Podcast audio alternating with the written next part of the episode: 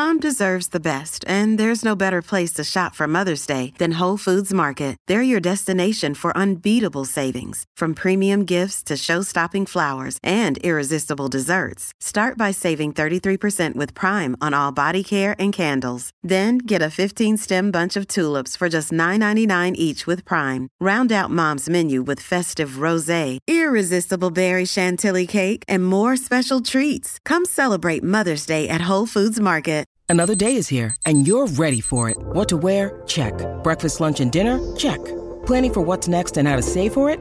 That's where Bank of America can help. For your financial to-dos, Bank of America has experts ready to help get you closer to your goals. Get started at one of our local financial centers or 24-7 in our mobile banking app. Find a location near you at bankofamerica.com slash talk to us. What would you like the power to do? Mobile banking requires downloading the app and is only available for select devices. Message and data rates may apply. Bank of America and a member FDIC. If you're struggling to lose weight, you've probably heard about weight loss medications like Wegovy or Zepbound, and you might be wondering if they're right for you. Meet PlushCare, a leading telehealth provider with doctors who are there for you day and night to partner with you in your weight loss journey. If you qualify, they can safely prescribe you medication from the comfort of your own home. To get started, visit plushcare.com slash weight loss. That's plushcare.com slash weight loss. Plushcare.com slash weight loss. Welcome to the New Books Network. Hi everyone, and welcome to New Books Network. I'm Galina Limorenko, doctoral candidate in neuroscience with a focus on biochemistry and molecular biology of neurodegenerative diseases at EPFL in Switzerland, and I will be your host today. Today we'll be talking to John Aitken about the new book, The Infertility Trap Why Life Choices Impact Your Fertility and Why We Must Act Now. A potential crisis in human fertility is brewing. As societies become more affluent, they experience changes that have a dramatic impact on reproduction. This book will address, in a unique and multifaceted way, how the consequences of modern life affects fertility so that we can consider behavioral, social, medical, and environmental changes, which could reduce the severity of what is about to come. Well, John, welcome to the show. Thank you very much for inviting me. So, how are you? How was your week? So I had a great week, um, very, very busy week. Um, this is uh, a very busy time for us. We're engaged in a lot of research currently. So uh, I was uh, very occupied during the course of the last week. Catching a bit of a sunshine on Sunday? We had great, actually great weather this weekend. Of course, I'm in the Southern Hemisphere, so this is our winter. Mm. Um, but uh, it was a bright, shiny, but um, cool, crisp day. And uh, yeah, lovely. Very, very good. Excellent. So, can you tell us what do you do? So, um, you want to hear a little bit about my background? Yes, exactly. Yes. So, um, basically, uh, my career started uh, way back in the, the late 60s. Uh, I left home, um, my rural home in the west of England, and went to London because this was um, 1966, and London was in full swing at that time. And uh, I, uh, rather inadvertently, over the course of three years, got a degree in zoology. And um, left uh, three years later with degree in hand and uh, a very detailed knowledge of the evolution of the reptilian skull, but not uh, really much idea about what I was going to do uh, career wise.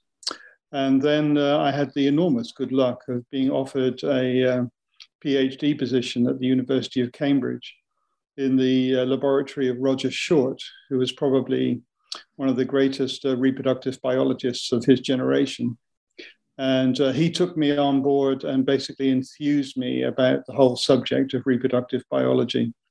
And uh, I have been a reproductive biologist ever since. I left Cambridge, went to Edinburgh and did, and also France, did a series of postdocs. Then actually, I worked for the World Health Organization for a while because at the time we were very concerned about uh, uncontrolled population growth, and as was the World Health Organization, and they set up a unit to study better ways in which we could try to control uh, human fertility. Um, after that was over, I went back to Edinburgh and by this time, Roger Short had moved to Edinburgh and set up a medical research council research unit focusing entirely on uh, reproductive biology. And uh, I worked with them for about uh, 25 years, um, became a, a, professor there and ran a research group studying reproductive biology, but particularly the male, because uh, male infertility is very prevalent. Uh, and yet we know very little about uh, its origins. So uh, we did a lot of work on the infertile male to try to understand uh, why men lose their fertility so frequently. And then uh, one day in about 1997, I got a random phone call from somebody I, I didn't know uh, who said that they just had a search committee meeting and they were interested to know if I was interested in a job, a chair at the University of Newcastle. And I thought they meant Newcastle on Tyne. So um, I politely declined. And they said, well, that's a pity because uh, we would have paid your airfare to come out and have a look at us. so I had to say, well, can you orientate me? Where are you speaking to me from? And he explained that there was another Newcastle far, far away um, on the east coast of Australia. So I came out and had a look and uh, um, loved the university and the people here. So uh, I, I moved from um, Scotland, where I'd spent the last 25 years, to uh, Australia. And here I set up a research group, uh, the Priority Research Centre, looking into reproductive health, which is still uh, up and running today. Um, I got briefly diverted to become Pro Vice Chancellor of Health and Medicine, so I ran the medical faculty for about seven years. Um, but now I am retired and able to focus entirely on the things that interest me. And the thing that really interests me at the moment is uh, are the causes of uh, human infertility. And uh, that's the topic on which I've recently written this book, uh, The Infertility Trap. Wow, that's an impressive career journey. So I was wondering if you have um, anything to say to our student listeners, early career researchers, and especially what do you like about being in academia? Okay, that's a really great question. Um, I think, you know, being in academia is a wonderful privilege to begin with. Uh, you get the opportunity to pursue your intellectual passions, and uh, basically, you won't get anywhere in academia unless you're passionate about your your your subject. So uh, I tell my students that if they're engaged in academia, there are three things that they have to do. First of all, they have to be passionate about what they do, passionate about their subject, and uh, intellectually interested in its future development. Second thing they have to do is to work uh, extremely hard. Um, life in academia is not for the faint hearted, is extremely competitive unless you're prepared to work as hard as your competitors in North America or Europe, uh, you can't make headway in this business. And then the third thing, and it's equally important, is uh, you have to have a bit of showbiz about you because at the end of the day, uh, you've got to be able to convince people about the originality and the value of your ideas. And it doesn't matter if it's a cynical audience listening to one of your research presentations or it's a, a funding agency wondering whether or not they're going to uh, give you a grant. You have to be able to communicate the things that you do in uh, an erudite and enthusiastic manner so that you can get funded and continue to do the work that you love. So those are any students listening, I would say those are the three major things. You have to be uh, passionate and intellectually engaged. You have to be prepared to work extremely hard. And you have to focus very much on communicating your ideas so you convince others that your ideas have value and potential. Oh, what a great advice. so, your latest book, The Infertility Trap Why Life Choices Impact Your Fertility and Why We Must Act Now. So, how did you come to writing it? Um, so it's really had, a, I guess, a very long evolution. It's something I've been interested in the background about um, the development of the human population. Um, many people think that uh, you know humankind has um, evolved to some sort of state of Darwinian perfection and can now look down with a degree of ar- arrogance and superiority on all the other living things in the biosphere. But in truth, we are still evolving. And uh, the future fate of humanity is something that interests me a great deal. Uh, for most of my professional life, I've been a biochemist and I've studied uh, the, uh, basically the cell biology of the reproductive process.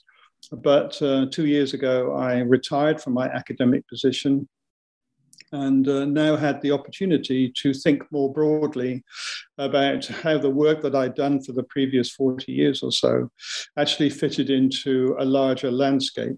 And so I started to write this book. I think in many ways I was aided by the COVID pandemic because uh, uh, we were locked down anyway. So uh, I had to uh, uh, find something to do during the lockdown periods, and writing a book seemed a very reasonable thing to do. I pitched the idea of the book to uh, Cambridge University Press, and uh, happily they uh, were very enthusiastic about it. So I knew that I had uh, publishers ready to receive the text when I'd written it. And I spent the next 18 months basically uh, putting together the arguments that are at the core of this book on the infertility trap. Excellent. So let's dive into some of those arguments that you present in your book. And can we start with a very basic question? So, is there really a crisis in human fertility? Okay, that's a great question and a good place to start, as you point out. So, look, um, for most of my life, I've not been uh, worried about population decline. I've been uh, concerned about the opposite, which is uh, excessive population growth. And um, to, to convince people that there is going to be a pending crisis involving population decline is actually very difficult at the present time because uh, every minute of every day we are surrounded by evidence of overpopulation, whether this is uh, the high levels of pollution we live with, uh, pandemic diseases, or uh, all the manifestations of uh, climate change. All these things tell us that uh, we have um, an excessive number of people on the planet and that uh, some correction in our population numbers would be a good thing. And I guess the message in the book is yes, this is this is the case, and in fact, this will happen. And already um, the, the seeds are sown of population decline, and there are a number of things now working to drive down human population numbers. We'll probably keep on increasing our numbers for the next uh, 10 years or so. But then uh, the numbers, uh, um, population numbers, will start to decline. And uh, what I'm trying to do is to make people aware of the various forces that are going to drive population decline, because um, we don't want this to be an uncontrolled process. If we're not prepared for it and it suddenly happens, uh, it may be a very difficult process to stop in many ways, I think it's a lot like climate change. Climate change um, was very difficult to, as an argument to get any traction because the time scale of climate change is, is too long for you know the attention span of the average individual. These are not things that happen over uh, three to five year cycles. These are things that happen over decades, if not centuries. And uh, the fate of the human population has really been sown already. Um, already, uh, we are seeing reduced fertility rates all, all over the world. And this is going to manifest itself in rapid population decline, but not, not now, not uh, next year, but probably in 20 or 30 years' time, we'll see the beginning of population change it won't be consistent across all countries. Some countries will show population decline earlier than others. And um, I think China has already turned the corner and its population is now declining on the decline. The total number of people, not just their fertility is declining, but the number of people in China is declining. So they, in many ways, are going to be the forerunner of what is going to happen in many other countries. So, what are some of the ways that you study human uh, fertility, populations, and global demographics? Yeah, so um, you know we're very fortunate in that there are very good databases available from the World Bank and the United Nations. So what I've been doing is putting together those databases and trying to make sense of the various changes that we see, both in fertility rates, uh, but also in, in other things like um, um, global productivity, uh, affluence, uh, the role of education, uh, the role of contraception, the role of urbanization. These are all factors that we know impinge on uh, population numbers. So it's been, I guess, a year and a half of putting together all that data that is available and trying to uh, isolate what the various forces are that are going to drive down uh, mm. human populations. And uh, in essence, there are three major causes. There's the short-term causes, which are which are extremely powerful and are largely social. Then there are some intermediate uh, level causes that will work out over the next uh, 20 or 30 years, which are very much lifestyle and environment induced. And then finally, there are very long term changes, uh, which are evolutionary changes in our fundamental fertility. So, all of these things are going to have an impact on total population numbers, but they will operate at different times with different, different levels of uh, severity. So, to understand this field a little bit more, can you present us with some of the terminology and some of the concepts that we should think about? Okay, so um, uh, I'm not a demographer, uh, but um, central to sort of demographic uh, concepts is uh, a process known as the demographic transition. And uh, what this uh, essentially says is the following that when our species was evolving, and we've been on the planet now for what uh, 200,000 years or so. So uh, we've been here a long time. For most of that time, our population numbers were very low. Essentially, we had a high birth rate that was matched by a high death rate, mm-hmm. and uh, population numbers were stable and uh, sustainable. And then um, I guess things really started to change after the first industrial revolution and societies, not all of them, but some of them started to become very affluent. And as countries go through the socio-economic development um, spectrum, um, they uh, always lose fertility. And uh, the reason for that is that um, one of the first things that happens when societies become more affluent is that childhood and infant mortality rates go down. So if you're a, a, a, a, a, Paleolithic family, you have to have five or six children because probably four or five of them are going to die before they reach reproductive age. But as we become more affluent and we have a better uh, grasp of providing safe, healthy environments for our children, so infant mortality rates come down. And then there's no need to have a large family because if you only have three or four children, you know they're all going to survive. So um, fertility rates come down as a natural part of the demographic transition. Uh, to some extent, that doesn't have a massive impact immediately on population numbers, uh, because um, the other thing that happens with affluence is we live longer. Mm. So that that helps keep numbers of people on the planet. But in the end, the uh, reduced fertility rates are going to result in a decline in the population. And uh, you see that very dramatically in Southeast Asia. If you look at the uh, tiger economies like uh, Taiwan or South Korea or Singapore, their populations uh, increased slightly after the war. There was a lot of optimism. And the average family size in Taiwan, South Korea, and Singapore would have been somewhere between seven and eight at that time. And then, um, following their socioeconomic development, their fertility rates that is the number of children born per woman, uh, declined dramatically. And so all those countries now have the lowest fertility rates in the world. They have a fertility rate of only just above one. So um, another demographic principle is a couple, a man and a woman, have to have at least 2.1 children in order to uh, maintain the population at a constant level. So if your fertility rate goes below 2.1, uh, then the population is de- bound to decline. And this has happened in those tiger economies, it's happened throughout the developed world.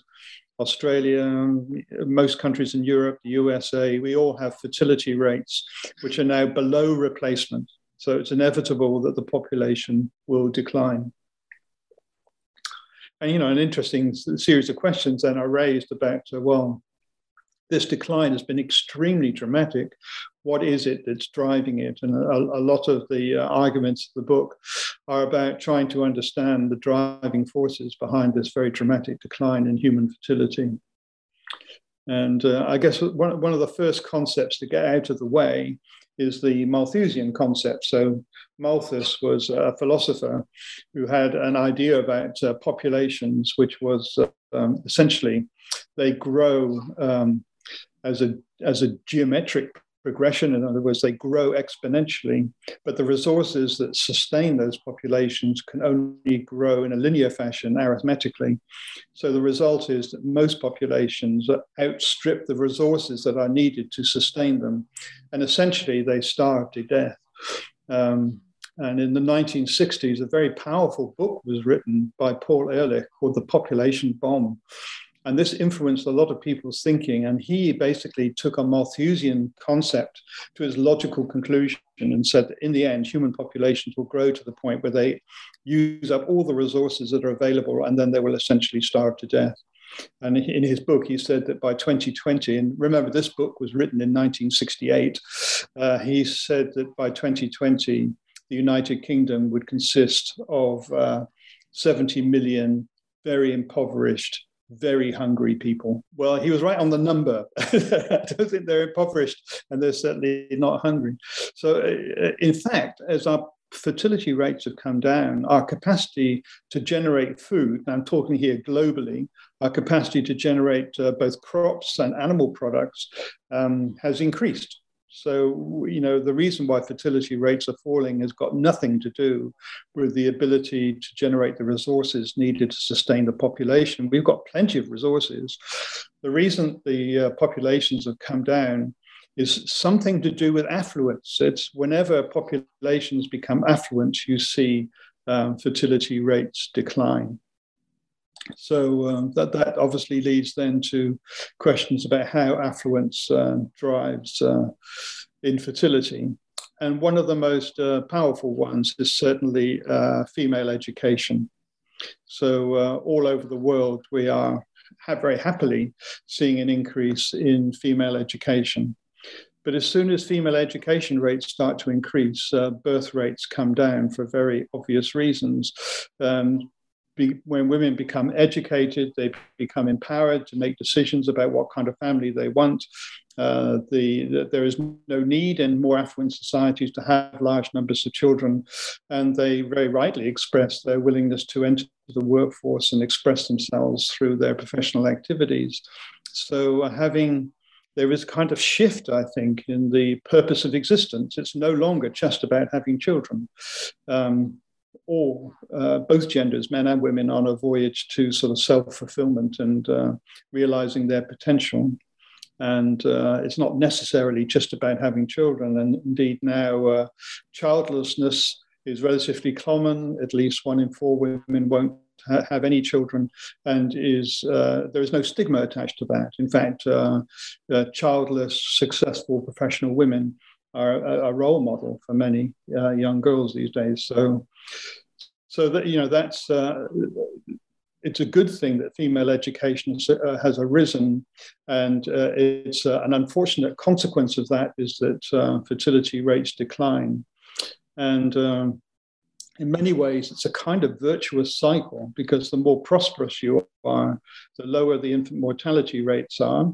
Uh, that means that your fertility rates come down. That means that women have more opportunity to become educated. So uh, that increases the prosperity of the country and so on. So you go around in this kind of virtuous cycle. But what gets lost in this virtuous cycle is our biology. Uh, we are a very unusual species in that we stop reproducing in midlife. Most, spe- most species, uh, a laboratory rat or a, a wallaby uh, jumping around the, uh, the park where I'm uh, currently talking to you from, um, they will reproduce until the day they die, but not us. Um, we stop reproducing in midlife. And this creates a major problem for women because uh, if they engage in developing their professional activities, and uh, only when their careers are established that they turn to uh, the concept of having a family, um, they're beginning to enter those those years when um, fertility starts to spontaneously decline. And in all women, it declines between the ages of roughly 35 and 42. Fertility is lost. So uh, this is a major issue for us, and um, you know, in many ways, we can control we can control many things about our environment and the way that we organize society. But the one thing we cannot control is our biology. So uh, we we can't sort of ignore this as a fact. This is part of uh, the human condition, and we somehow have to uh, rethink the way that we structure society in order to allow women to achieve their twin goals of uh, uh, of the having a professional career and um, uh, having a family, if that's what they want. They should be enabled to do that. And uh, it's a kind of a, a modern day tragedy that um, there are thousands of women uh, in IVF programs uh, hoping that IVF will rescue their age dependent infertility. Uh, and it won't. Uh, it's one thing IVF cannot do is uh, improve the fertility of a 42 year old woman. So um, we really we can't keep banging our heads against that particular brick wall. We have to wake up to the fact that fertility does decline between the ages of 35 and 42, and uh, somehow um, as a society uh, accommodate and encourage people if they want to have a family to have them earlier in life and not wait for that period of time when spontaneous infertility arrives. And this is the kind of thing that I think Scandinavian countries are very good at. This is about uh, providing parental support schemes that now allow couples to have children and uh, not uh, suffer from too much interruption of their career development. It's about engaging both men and women in the child rearing process so that the, the load uh, and responsibilities are equally shared between the two partners. It's all those kind of things that we need to engage in. The one thing we cannot do is just keep relying on IVF to uh, solve the problem because, uh, because it can't. And it's, uh, as I said, it's a kind of modern day tragedy that people um, put their faith in this technology to help them. IVF is, is a wonderful technology. It's uh, uh, enabled the creation of, of uh, literally millions of children that would not otherwise have existed. But this is the one area where it just can't help very much. So you know that's that's one of the major sort of um, social issues. Uh, another one is um, that we've become progressively urbanized um, all over the world. Even Africa is now, you know, becoming increasingly urbanized. And when you move to more um, urban environments, it automatically has a negative effect on uh, family size. So there's just limited space to have a large family if you're living in a two room apartment. Um, in a city environment, women will have improved access to work and education. So that, uh, again, counts against having large families. In an urban environment, women will have, uh, and men will have access to improved access to contraception. And also, something which uh, I'll go on to in a minute is that uh, in urban environments, there's often high levels of pollution and disease that impair fertility.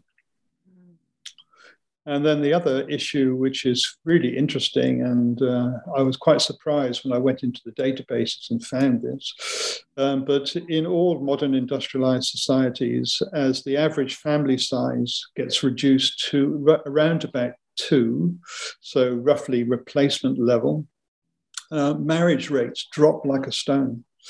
So uh, throughout the developed world, we've seen a uh, reduction in the number of couples that are getting married. And um, in the beginning, I think uh, if um, you know marriage, people get married because they want to have children. So this is both um, a, a, symptom and a cause. It's um, that people have discovered that they don't, they don't necessarily want to have children, so the need to get married married decreases. But also, uh, in parallel with that, we're seeing increased numbers of children born outside of marriage. So, uh, in a way, um, one of the uh, social constructs which is suffering in, in modern day society is the concept of marriage. Um, and uh, that's another sort of social thing that we have to think about, which is having an impact on uh, reproduction. So, you know, those are some of the major sort of uh, social things that are causing uh, infertility. By far, the most uh, powerful is the reduction in infant mortality and the resulting increase in the opportunities of women to become educated. And then the consequential delay in them trying to uh, establish a family. And uh, if you leave it till you're over the age of 35, it can become problematic. Not for everybody, but for some people it will be. And how does male infertility look like? Yeah, so that's a really great question. So that brings me nicely on to uh, other causes, and particularly environmental and lifestyle causes. So, um, male infertility is, or first of all, human male fertility is very low. As a species, men are uh, relatively infertile. So we measure fertility as a fecundity rate. So if again, uh, if you're a, a, laboratory rat or a feral wallaby, um, every time you have intercourse with a female in estrus, um, they will get pregnant pretty much every time. So fecundity is close to 100%. In our species, even under the best of circumstances, fecundity is around about 25%. So only one in four um, uh, uh, acts of insemination will result in a pregnancy in our species. So we start from a very low base. we have very mm. poor fertility to begin with, and this is associated with uh, very poor uh, semen quality in men. And then against that background, we have this uh, phenomenon that uh, uh, it took a long time for people to believe. This phenomenon was first um, described in the early 90s, and uh, it was uh, widely disputed and said it couldn't possibly be true. And this is the phenomenon of declining sperm count. So, the idea that the average sperm count per male has been decreasing with time. Um, but now we've had some really large studies done, and uh, it's, uh, I think, now uh, incontrovertible, irrefutable that sperm counts are declining all over the world. And as a rough figure, we would say that um, sperm counts have halved in the last 50 years. So, uh, whereas sperm counts used to be roughly 100 million per mil, they're now somewhere around 50 million per mil. Mm. So, something is happening in the environment that is leading to a decline in sperm count. And actually, my very good colleague, uh, Shanna Swan, has written a book about this called Countdown. And she describes this um, progressive and linear decrease in sperm numbers. It just keeps on rolling on. That Whatever is causing it is not something that's going away. And um, if it keep if it continues, then sperm numbers will decline to a point where it starts to have um, um, biological consequences in terms of fertility. So, um, so these sperm counts are declining. They're declining at a rate which uh, is too fast to be genetic. So uh, it's not genetic; it has to be environmental. And um, I guess the uh, uh, the debates are now going on as to what that environmental cause might be. One of the uh, major hypotheses is that um, uh, in 21st century, uh, in the 21st century, men are under estrogenic attack. So uh, mm. this estrogen comes from many different sources. Um, globally, we're seeing a pandemic of obesity. If men are overweight or um, uh, obese, uh, then they uh, have high levels of estrogen in their blood, just generally generated naturally. If they're old, and uh, as we push out the ages when uh, couples are having children, more and more um, uh, middle-aged men are having uh, having children as you as you age. Um, your estrogen levels in your blood increased. There is a lot of estrogen type compounds in the foods that we eat, both uh, dairy products and also plant products. Soy products have a lot of estrogen.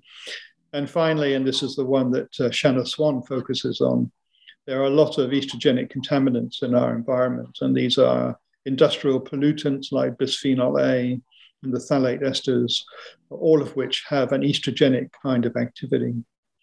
And in my book, uh, The Infertility Trap, I, I put forward a hypothesis, and it's only a hypothesis, that um, this, uh, this estrogen surge, which is coming from all these various sources, is actually driving down testosterone levels. And it's the lower testosterone levels that are causing the reduction in sperm generation.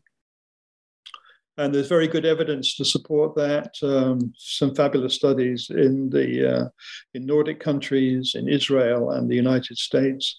And uh, I think uh, you know it's very important there that we we focus on this as a concept and start to collect more data to see whether this is uh, valid as a concept. But there is then at least some circumstantial evidence that uh, the decline in sperm count might be related to an increase exposure to estrogen and a decrease in testosterone. The other thing, which uh, is male related and incontrovertible, and again, very, very powerful, is that as societies become more and more um, advanced, socioeconomically advanced, the incidence of testicular cancer increases exponentially. I produce a graph in the book which actually surprised me. I just got the databases out and looked at uh, the uh, um, incidence of testicular cancer plotted against total fertility rate. And as uh, societies become more and more socially economically advanced and fertility rates come down, the incidence of testicular cancer goes up uh, astronomically. And, uh, and that seems to be a phenomenon all over the world. It's not uh, a US phenomenon or an Australian phenomenon. Um, in, in my book, I plot graphs for uh, all developed countries, and they all show the same trend. Uh, interestingly enough, um, in New South Wales, where I am, uh, we have an increase in testicular cancer.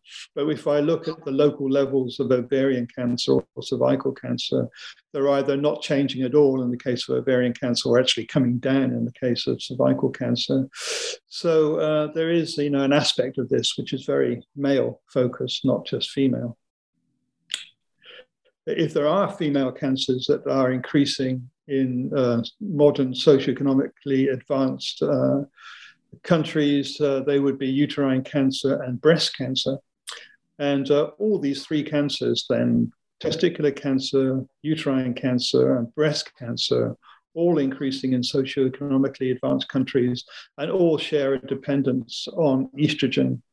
So, uh, you know, I think it's possible to, to, put forward at least a plausible hypothesis that this high estrogen load within the environment is not just driving down sperm counts, that, if you like, is the tip of the iceberg. It's doing much more to the developmental normality of uh, reproductive tissues and sowing the seeds for uh, increases in testicular, uterine, and breast cancer in, in modern developed countries. Uh, and all of these cancers, as I said, are increasing where levels of socioeconomic development are high.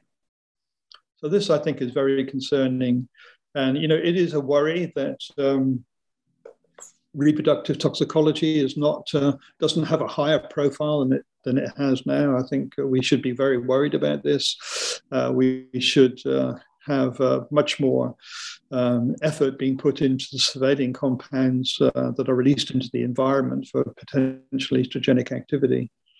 And in my book, I call for uh, a kind of an increased profile for re- reproductive toxicology. I think we've underestimated just how important reproductive toxicants can be. And uh, whilst, you know, drugs will go through many types of screens in order to introduce them into uh, clinical usage, uh, reproductive uh, toxicology is uh, at the bottom of the ladder. And in fact, I know that many advanced um, uh, pharmaceutical companies have abandoned their uh, reproductive toxicology departments because uh, there was no legal need to have data on reproductive toxicity. Well, I think that's a mistake, and we should uh, try to turn that around. Hey, it's Ryan Reynolds, and I'm here with Keith, co star of my upcoming film, If, only in theaters, May 17th. Do you want to tell people the big news? All right, I'll do it. Sign up now and you'll get unlimited for $15 a month in six months of Paramount Plus Essential Plan on us. Mintmobile.com slash switch. Upfront payment of $45 equivalent to $15 per month. Unlimited over 40 gigabytes per month. Face lower speeds. Videos at 480p. Active Mint customers by 531.24 get six months of Paramount Plus Essential Plan. Auto renews after six months. Offer ends May 31st, 2024. Separate Paramount Plus registration required. Terms and conditions apply if rated PG. Families have a lot going on. Let OLLY help manage the mental load with new cognitive help supplements for everyone four and up, like delicious Lolly Focus Pops or Lolly Mellow Pops for kids. And for parents, try three new Brainy Chews to help you focus, chill out, or get energized. Find these cognitive health buddies for the whole fam at olly.com. That's O L L Y.com. These statements have not been evaluated by the Food and Drug Administration. This product is not intended to diagnose, treat, cure, or prevent any disease. Look, Bumble knows you're exhausted by dating.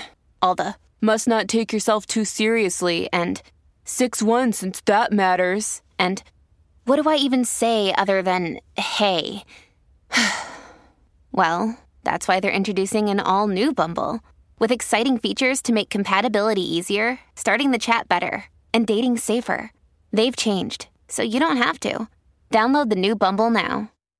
So does that include even the household items that we use? For example, cooking or for cooking, uh, the coverings of our pans and pots?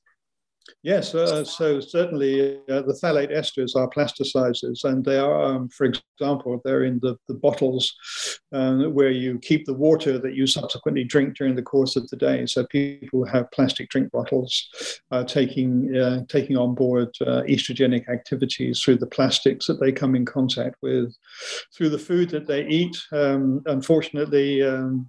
Um, the meat industry uh, still, in many parts of the world, is injecting its cattle with steroids in order to put on muscle mass.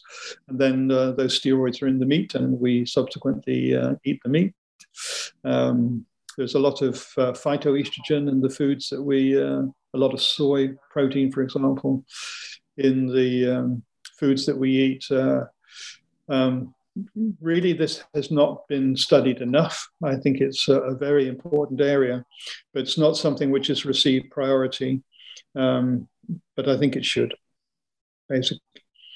So let's talk about the implications of the falling um, birth rates and higher infertility. So, what are the main concerns for you? So, uh, I, I, guess my major concern is that um, all the various factors that we've been talking about are, um, that is to say, the increase in female education and the delay of childbirth until it's too late, the um, appearance of toxicants in the environment can have reproductive effects. There's no sign that these things are abating, and indeed, these things seem to be increasing in importance as we go forward. And then overlaid on top of that is uh, a sort of longer term evolutionary aspect that I, I don't want us to forget because I think it's going to be very important in the long term.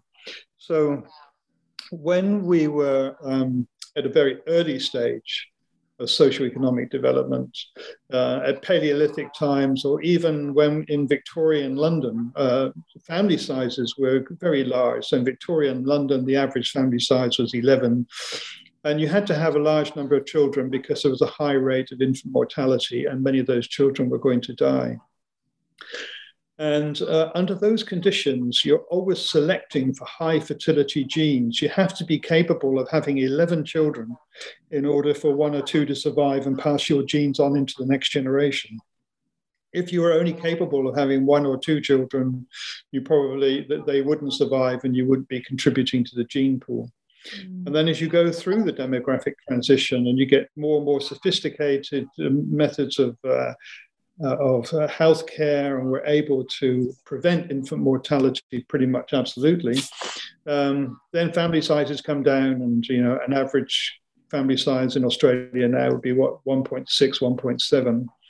Under those circumstances, uh, there's really no selection for high fertility genes. Um, even if you can't have any children, you can, in many cases, go for IVF treatment, and that will help you uh, have the family that you desire. So the result of all of this is that uh, there will be an increase in infertility just naturally because we're no longer selecting for high fertility genes. We've, we've seen this in animals. Uh, so, in the racehorse industry, for example, you select horses on the, their ability to win races. That's what you focus on. And you don't think about fertility. So, you don't focus on fertility. And the result is that the fertility of racehorses is very low.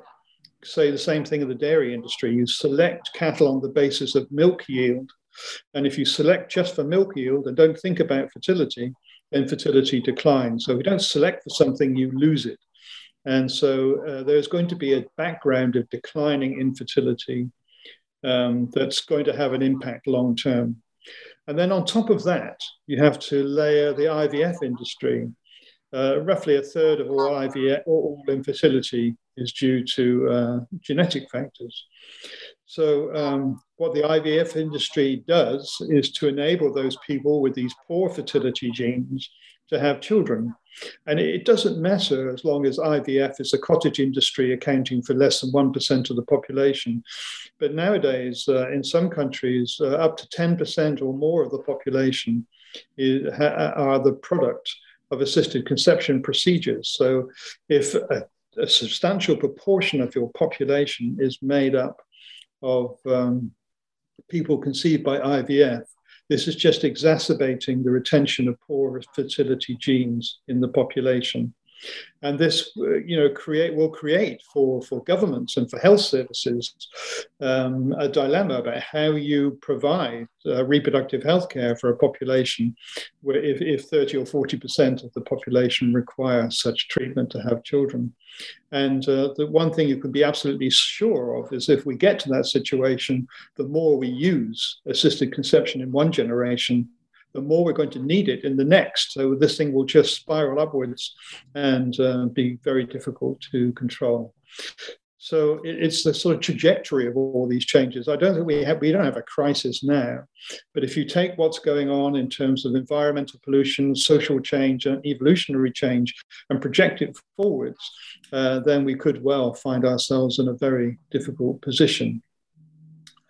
Uh, and I guess the other thing which is happening, which is really important as well, is that all uh, industrialized societies are showing uh, a change in their age structure. So traditionally, um, uh, an African country like Madagascar would have a triangular age structure, a broad base at the bottom with lots of young people being born, and then uh, gradually going to a narrow tip for the few uh, people who manage to make it through middle age and into uh, in, into old age. But in modern industrialized society, that population pyramid has been turned on its head.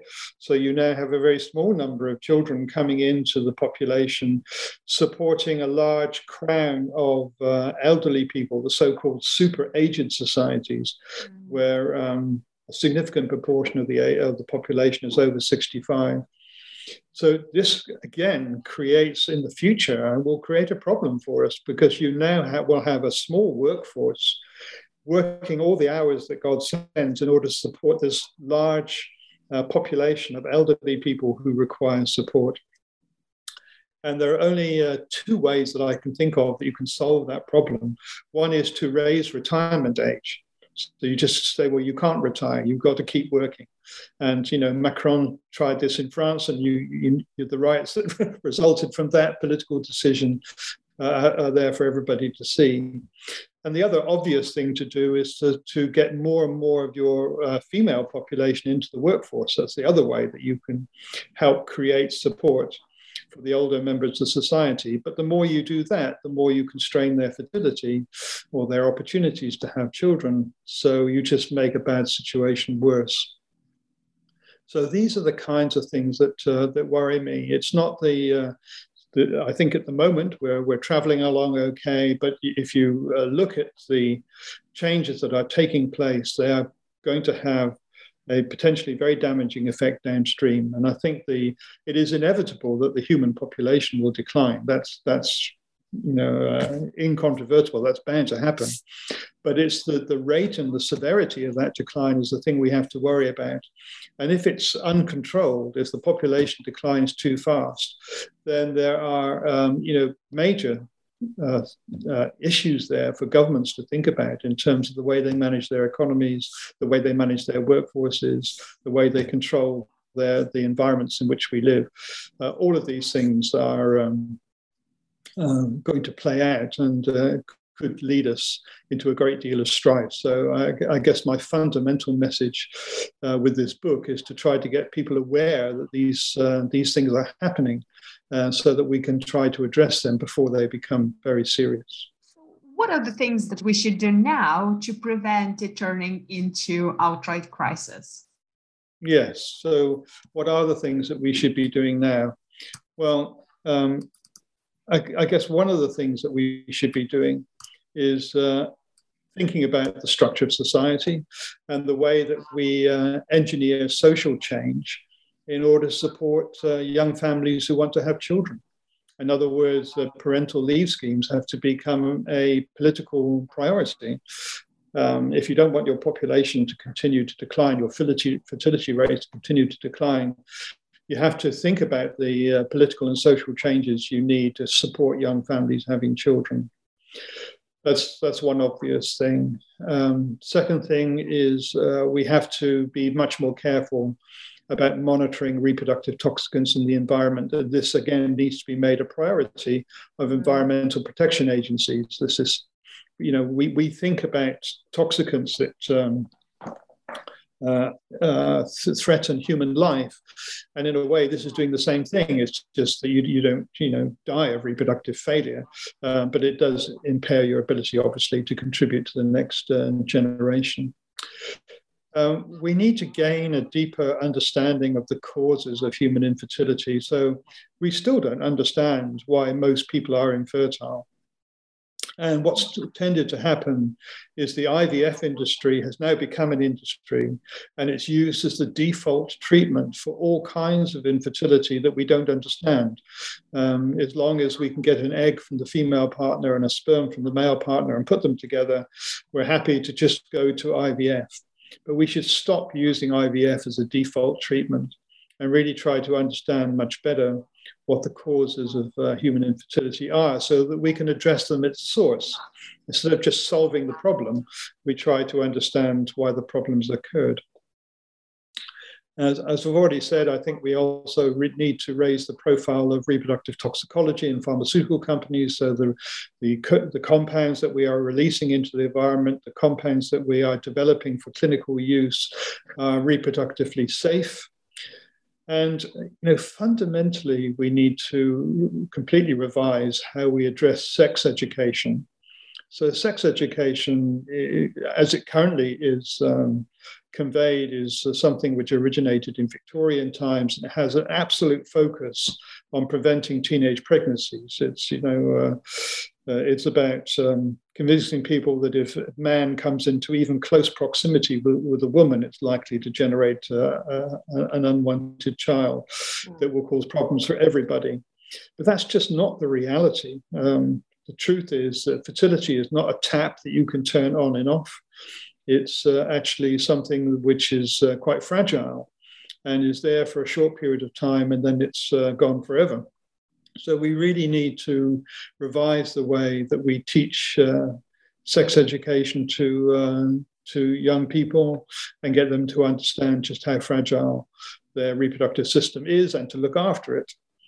And um, and finally, and most importantly, I think we need to improve social political awareness about the change that's about to come. Uh, as I've said, a decline of human population is inevitable. It's going to start in about uh, 10, 20 years' time. And then, it, if we don't address all these issues, it's going to be very steep and, and could be very uh, damaging. So, we just need to improve people's awareness that this is going to happen to us as a species and try to uh, generate some level of control over the changes that are in many ways inevitable. And what discoveries in your research for your book, The Infertility Trap, surprised you the most? I, th- I think the uh, the um, the graph that kind of took my breath away was the uh, one that I generated, showing the increase in testicular cancer rates as uh, fertility rates um, get close to replacement level, get close to two. So as societies go through the demographic transition and limit their fertility, uh, you suddenly see this exponential increase in uh, testicular cancer rates. So something is happening in these advanced industrial um, societies which uh, is having a major impact on the development of the testis. And in the book, I guess what I've done is to tie this in with what is also happening in terms of uterine cancer and breast cancer, which are also increasing rapidly in modern uh, industrialized societies and trying to draw a thread that brings all those things together uh, through uh, exposure to estrogenic compounds. So that, uh, from a scientific perspective, was to me the most uh, uh, powerful thing that came out of this. many of the other things I was aware of, and, and this was, uh, I guess, in many ways, l- less of a voyage of discovery for me, but more uh, a kind of uh, my attempts to try and to communicate things. Um, because I give a lot of public lectures on reproduction, and I'm always um, surprised by how little people understand of their own reproduction. I, I come across all kinds of uh, strange beliefs about uh, the reproductive system, uh, which people harbor and, influ- and influence their behavior. Uh, so I think um, being able to communicate the realities of reproductive health to people is a very important thing. And that gave me a lot of satisfaction to be able to do that. And do you ever consider some of those more science fiction um, sort of ways to address this problem? You know, like having artificial wombs that carry children in the future? That's a very interesting question. Uh, funnily enough, um, when when I was lecturing undergraduates, one of the things uh, I used to get them to speculate about the future of human reproduction. What will this look like in centuries to come? And uh, I think we all uh, predicted that IVF would become more and more um, prevalent uh, as it has done. Um, we could predict that it's going to be used for um, more and more cases of it different kinds of infertility, which it has done. Um, but um, at the same time, um, uh, obstetricians and perinatologists were developing ways of um, keeping babies alive that are produced very immaturely. And it's only a matter of time before those, the two ends of that process meet and it's possible to have the whole of human development take place in, in vitro. And indeed, uh, when I was growing up uh, uh, as a scientist in Cambridge, uh, there were people uh, working in Cambridge on just this. So, the ectogenesis, the, the idea that you could create uh, an embryo and culture it to term outside of the womb was something that people were interested in trying to do. it's extremely difficult. Um, you can get an embryo to grow to the point where it's got a beating heart, but that's it doesn't develop much more. One of the things that actually defeats you in in, in a tissue culture system is gravity. Mm. And so um, I, I, don't know that those those uh, those problems are ever going to be surmountable. So uh, I, I think IVF will become more and more uh, part of, of the reproductive spectrum. As I've said, there are some countries now where it's 10%, but the, the vector is uh, inexorably upwards. So I, I, see more and more children being produced by IVF. And um, I think this does create a problem for governments about how you provide this uh, healthcare if uh, 20 or 30 percent of your population are needing IVF, how do you provide that? You can't you can't have a situation where only the rich are able to pay for the treatment to have children. You'd think that having children would be socially an inalienable right. Mm-hmm. So this will create a lot of pressure on governments and national health services to solve if we don't do something about it and try to get a better hand on why human fertility is declining. Well, this has been a truly insightful discussion. So, can you tell us what are you currently working on, and what will be your next project? Ah. well, I'm, I'm, I don't know that I've got another book in me. I, I shall uh, wait to see how this book goes before I write another one. I, I would like to write another book, uh, and if I was to write another book, it would be about sexual differentiation. Um, again, I find people don't really understand how the, two genders are, are created and uh, all the shades of grey in between. So uh, I think that's something that could do with some scientific input, and uh, I'd like to write a book about that. But I'll see how this book goes before I commit to another. Uh, otherwise, uh, I'm spending a lot of time continuing my work in reproduction. Um, one of the um, discoveries we made as a research group is that uh, a lot of infertility is due to oxidative stress. And my research group is currently working very hard on developing ways to both uh, diagnose oxidative stress in infertile couples and developing ways to treat that oxidative stress that doesn't mean that you have to take recourse to IVF, that it can be addressed uh, pharmaceutically, which is what we hope. So that's the, the, one of the major things that I'm doing currently. And what would be the best way for our listeners to find more information about your work and also your book? Well, the book is uh, freely available from all good and probably bad booksellers uh, around the globe. Uh, you find it on um, Amazon and uh, Booktopia and all the usual uh, outlets. It's available um, both as an electronic copy and as a, a hard copy, paperback copy. And um, uh, details of our work are on our university website. So if you go to the University of Newcastle in uh, Australia and look at the Priority Research Centre in Reproductive Health, you will find uh, uh examples of the kind of work that we get up to. And um, yeah, those are the major ways, I think. And I still do uh, give a fair number of lectures. So uh, hopefully people may stumble across me giving a lecture on this topic at some point in the future. Well, thank you so much for joining me today. It was an enormous pleasure. Thank you very much for having me.